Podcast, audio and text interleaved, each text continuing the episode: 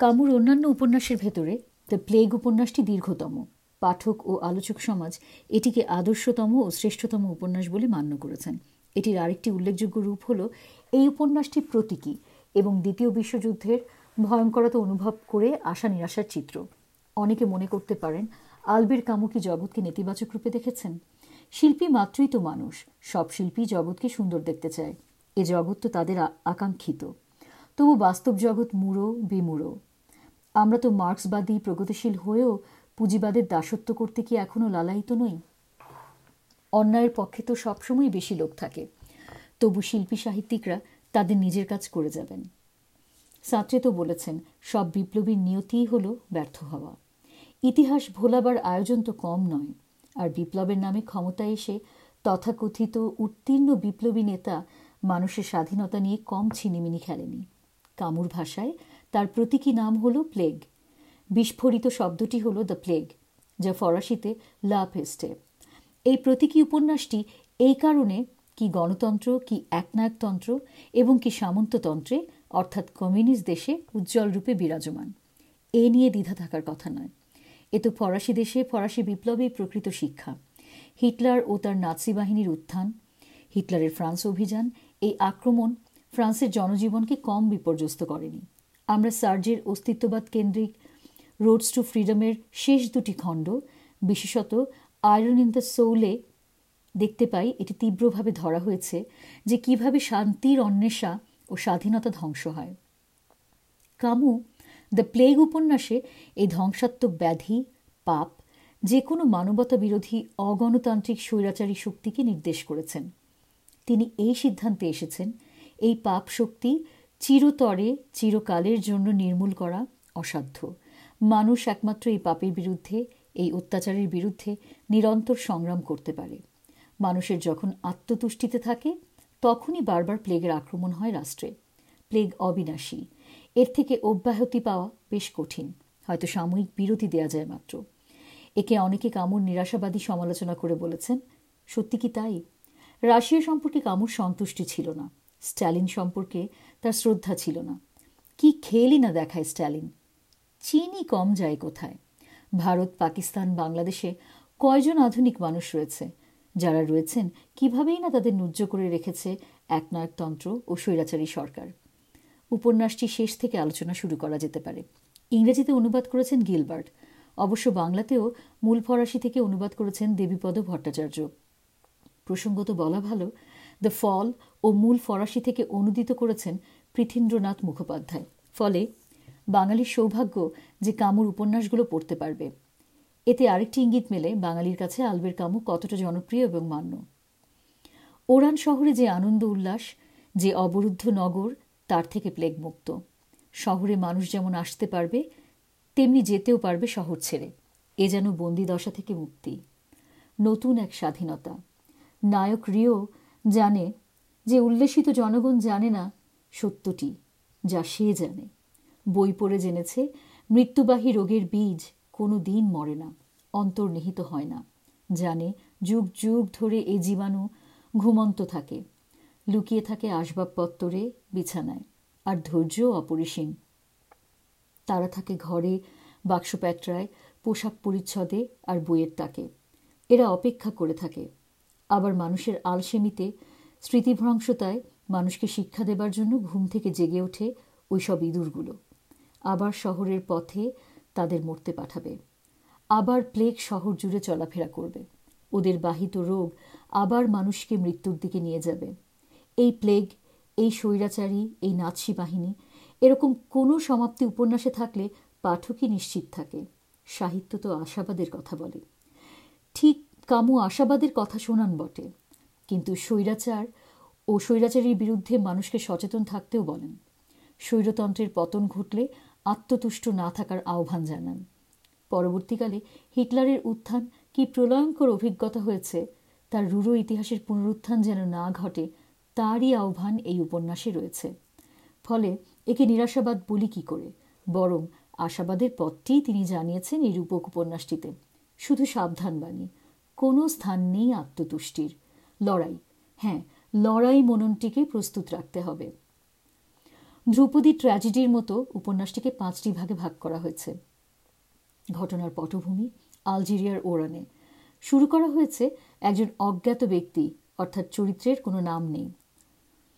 যে এই কাহিনী বলছে, আমরা শেষ পর্বে এসে জানতে পারি এ ব্যক্তি স্বয়ং ডাক্তার বার্নার্ড রিও। এই হল উপন্যাসের প্রধান চরিত্রের একজন। এক আদর্শবাদী ডাক্তার, যে প্লেগে আক্রান্ত রোগীদের পাশে থেকেছে, তার যথাসাধ্য করেছে। এই রূপক উপন্যাসে স্বৈরাচারী এক রোগ। এই রোগেরও তো চিকিৎসক দরকার। বাস্তব ও রূপক, বাস্তব ও সাহিত্য এমনভাবে মিলেমিশে গিয়েছে যে পাঠক এই উপন্যাসকে আদর্শ সাহিত্য বলে মান্য করবেন, যা বরেণ্য ব্যক্তিগণ এর শ্রেষ্ঠত্বকে মেনে নিয়েছেন। একদিন সিঁড়ি বিয়ে নামার মুখে ডাক্তার বার্নার্ডিও একটা মরা ইঁদুর মারিয়ে ফেলে। প্রথমে কিছু না ভাবলেও রাস্তায় নেমে সে ভাবতে থাকে ইঁদুরটিকে নিয়ে। আবিষ্কার করে ইঁদুরটি ফুলে গিয়েছে, রক্ত ঝরেছে ঠোকের ঠোঁটের কষে এরপর বুঝতে পারে ইঁদুরটির ভেতরে প্লেগ আক্রমণ করেছে। এরপরই দেখা দেয়, অর্থাৎ শহর জুড়ে ইঁদুরের আলোচনা দেখা দেয়। মৃত ইঁদুর ইঁদুরের সার শহর জুড়ে। এরা বেরিয়ে এসেছে ময়লা আবর্জনা থেকে আসবাবপত্র থেকে। রোগী দেখে এসে ডাক্তার একটা, দেখে একটা টেলিগ্রাম এসেছে। তার মা আসছেন। রিওর স্ত্রী, সে স্যানিটেরিয়ামে যাবে। এ সময় ছেলের কাছে মা থাকবে। বিকেলে এক চেম্বারে পাড়ির এক সাংবাদিকের সঙ্গে দেখা হয়। নাম রেম রাবেয়ার। এই সাংবাদিককে তার প্রশ্ন, তার সৎসাহস আছে কি? না। জানায় হ্যাঁ আরও জানতে চায় নিরপেক্ষ এবং অকপট সমালোচনা করার অধিকার রয়েছে কি না? এবার সাংবাদিকের চতুর উত্তর। সত্যি কথা, কোনো অগণতান্ত্রিক স্বৈরাচারী রাষ্ট্রে সাংবাদিকদের স্বাধীনতা থাকে না, আমাদের দেশেও নেই। এ তো নিশ্চিত করেই বলা যায়, তবু যতটুকু গণতন্ত্রে পাওয়া যায়। ভাবতে অবাক লাগে, উনিশশো সাতচল্লিশ সালে কামু এ নিয়ে প্রশ্ন তুলেছেন, আমরা এই সময়ে একই সমস্যায় ভুগছি। সাংবাদিকদের স্বাধীনতা হাস্যকর। প্রশ্নটা আজও লজ্জাকর। ক্রমশ মৃত ইঁদুরের সংখ্যা বাড়তে থাকে। ইঁদুরগুলোকে পুড়িয়ে ফেলা হতে থাকে। কর্তৃপক্ষের ঔদাসীন্য নিয়ে নানা অভিযোগ ওঠে। বাড়ি ফেরার পথে দেখতে পায়, বাড়ির দারোয়ান মিশেল ধুকতে ধুকতে আসছে। মানুষের ভেতরও এই প্লেগ দেখা দিতে শুরু করে। প্রথমে ক্যাডার, অর্থাৎ নাজি বাহিনীতে, পরে তা সাধারণ মানুষের ভেতর স্বৈরতন্ত্রীর প্রতি আকর্ষণ বাড়তে থাকে। এই ভয়াবহ রোগটি থেকে দেশটি বাঁচানো যাবে কি করে? প্রথমে অল্প কিছু মানুষ আক্রান্ত হতে থাকে। পরে এটি ব্যাপক আকার নিতে থাকে। প্রথমে পৌরপিতারা ভয় পায়, বিস্মিত হয়, গোপন করার চেষ্টা করে এবং অস্বীকারও করে। জীবনধারা বদলাতে থাকে। বহু মানুষের মৃত্যুও হতে থাকে। প্রথমে এই মৃতদেহগুলোকে কবর দেয়া হয়। কবরখানার সংকুলন হয় না। মৃতদেহগুলোকে পুড়িয়ে দেওয়া হয়। নিষিদ্ধ করা হয় ওরানে মানুষের প্রবেশ এবং বহির্গমন। মানুষ হিসেবে বাড়ির দারোয়ান মিশেলকে প্রথম প্লেগে আক্রান্ত হতে মারা যেতে দেখি। এরপরে দেখা যায়, এই শহরের সবাই নিশ্চিন্তে বাস করে। এরকম একটি রোগ জীবনহানি ঘটাতে পারে তা তাদের কাছে অজ্ঞাত। রিওর বর্ণনাতেই জানতে পারি, এ রোগের শুরু এবং প্লেগ অদৃশ্য হয়ে যাওয়া। এর ভেতর ওরান শহরের নাগরিকদের দুর্দশা, যাকে ট্র্যাজেডি বলা যায়। কীভাবে এই রোগের বিরুদ্ধে নানা ধরনের মানুষ লড়াই করছে বা করতে হয়েছে বা এই রোগ থেকে বাঁচার জন্য পালিয়ে বাঁচার প্রয়াস করছে। কেউ কেউ এ ব্যাপারে উদাসীন। এই উপন্যাসটিতে রয়েছে কীভাবে শয়তানের হাত থেকে বাঁচবার কৌশলগুলো নিয়েছে ওরানের মানুষেরা। দেখা যায় ডাক্তার রিও তার একক শক্তি দিয়ে এর বিরুদ্ধে লড়াই করছে। এ লড়াই সে তার আদর্শ হিসেবে গ্রহণ করেছে। কামু মনে করেছেন সার্বিক রূপে যৌথ উদ্যোগে শত্রুর মোকাবেলা করতে হয়। বাস্তবে দেখা যায় কোনো একজনকে এর উদ্যোগ নিতে হয়। ফলে এই চরিত্রটি সাহিত্যের আদর্শ নায়ক। এ কারণে এ এক আদর্শ প্রত্যয়ের বিবেকজাত উপন্যাস। দ্য আউটসাইডারে দেখেছি শান্তির অন্বেষণে এক নায়ককে, যে কিনা মিথ্যার আশ্রয় নেয়নি, সে আঁকড়ে রয়েছে সত্যকে। সেই সত্য সমাজ স্বীকৃত হোক বা না হোক। এখানেও দেখি রিও জীবনের সকল রকম ঝুঁকি নিয়ে সে প্লেগের মোকাবিলায় নামে। এ কোনো আধ্যাত্মিক অনুধ্যানে নয়, এ তার মানবিক সংজাত তাড়নায় সে বিশ্বাস করে সহজভাবে যতটা জীবনকে বাঁচাতে হবে, জীবন রক্ষার জন্য সংগ্রাম করা উচিত। স্বৈরতন্ত্র একনাকতন্ত্রের হিটলারের বিরুদ্ধে, নাজির বিরুদ্ধে এবং তথাকথিত স্বেচ্ছা বাহিনীর বিরুদ্ধে লড়াই মানুষকে করে যেতে হবে। এ কারণেই দ্য প্লেগ রাজনৈতিক লড়াই। প্লেগের বিরুদ্ধে রাজনৈতিক সংগ্রামও বটে। এ নায়ক মনে করে এ মৃত্যুঞ্জয়ী। মৃত্যু সবসময় জয়লাভ করে। আমরা দেখেছি রিওর অসুস্থ স্ত্রী সেনেটোরিয়ামে। সমস্ত উপ উপন্যাসেই এরা আলাদা। উপন্যাসের শেষে আমরা জানতে পারি তার স্ত্রী মারা গিয়েছে। রেম রাবেয়ার সাংবাদিক, সে ওরান ছেড়ে যেতে চায়। যে মেয়েটিকে সে ভালোবাসে, তার সাথে মিলিত হবার জন্য। প্লেগ সম্পর্কে বা প্লেগের সঙ্গে সে যুক্ত নয়। ফাদার পানেলু একজন জেসুইট যাজক। একে পাপের শাস্তি হিসেবে মনে করেন তিনি। সমস্ত ওরান শহর পাপে ভরে গেছে। তাদের শাস্তি পাওয়া উচিত। তবু সকলের উচিত ঈশ্বরের উপর নিজেদের সঁপে দেয়া। এই পরমেশ্বর সকলকে আলিঙ্গন করে নেবেন। একটি নিষ্পাপ বালকের মৃত্যুকেও ঈশ্বরের চরম অভিব্যক্তি হিসেবে মনে করেন এই ফাদার। এই ফাদারেরও মৃত্যু ঘটে। এই মৃত্যু কামুর, মৃত্যুতে কামুর অভিপ্সা নিয়ে প্রশ্ন উঠেছে। এখানে যদি প্লেগের রূপক হিসেবে গ্রহণ করা হয়, তবে তবে তো কোনো সন্দেহই থাকে না। স্বৈরতন্ত্রের নির্মূল করার অভিপ্সা থাকলেই চলে না। লড়াই করলেই চলবে না। বাস্তবের মুখোমুখি হয়ে পাশে দাঁড়াতে হবে। এখানে ধর্মবোধ ও ঈশ্বরবোধ কি আমাদের সাহায্য করবে? এখানে কোতার বলে যে চরিত্র সন্দেহজনক, যে যে কোনো সময় গ্রেপ্তার হতে পারে কালোবাজারির সাথে জড়িত। এই প্লেগের আক্রমণ তাকে সে সুযোগ করে দেয়, কারণ সারা শহর তো প্লেগ নিয়ে ব্যস্ত। অন্যদিকে রয়েছে তারু, একমাত্র রিওই ওর বন্ধু। হিংসার বিরুদ্ধে কীভাবে লড়াই করতে পারে সে বিষয়ে ওয়াকিবহাল সে জানে, প্রতিটি কাজেরই একটি ভিন্ন প্রতিক্রিয়া রয়েছে। স্বৈরাচার এবং হিংস্রতাকে কীভাবে মোকাবেলা করতে হয় এবং শেষ করতে হয়, সেই সব পরিকল্পনা সে করে। চরম সামাজিক প্রগতির দোহাই দিয়ে রক্তক্ষয়ী এবং হিংসাত্মক বিপ্লবের সমর্থন করে এই তারুণ। সে একটি মেডিকেল টিম গ্রহণ, গঠন করে প্লেগের বিরুদ্ধে সংগ্রাম করার জন্য। রিওর এক বন্ধুত্ব সুলভ এবং ভ্রাতৃত্ব সুলভ সম্পর্ক তার সাথে গড়ে ওঠে। বিচারক ওথনের ছেলে সেবা করে ছেলের সেবা করে দুজন মিলে।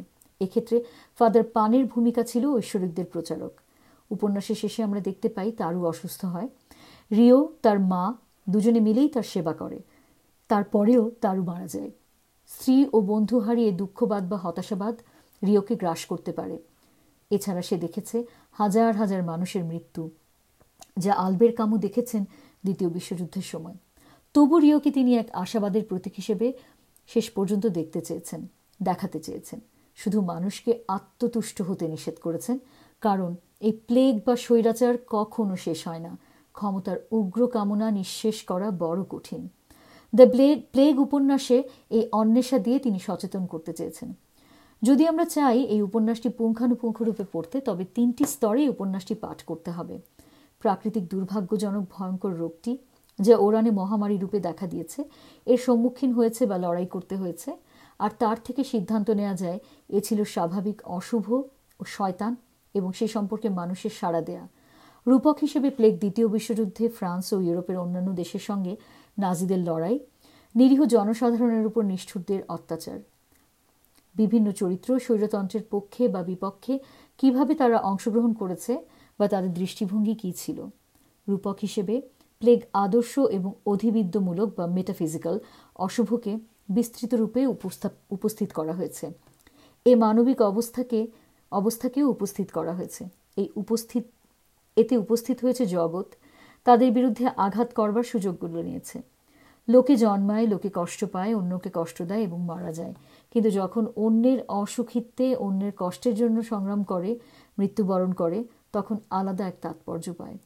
সর্বনাশের সামনে দাঁড়িয়ে অবিচল নিষ্ঠা নিয়ে কর্তব্যকে আঁকড়ে থাকা এবং অবিচলভাবে সহৃদয়ে কাজ করা এক প্রকৃত ট্র্যাজিক শিল্পের এক সার্থক দৃষ্টান্ত। সেদিক থেকে কামু, সোফোক্লোসের উত্তরসূরি এবং অনুসারী।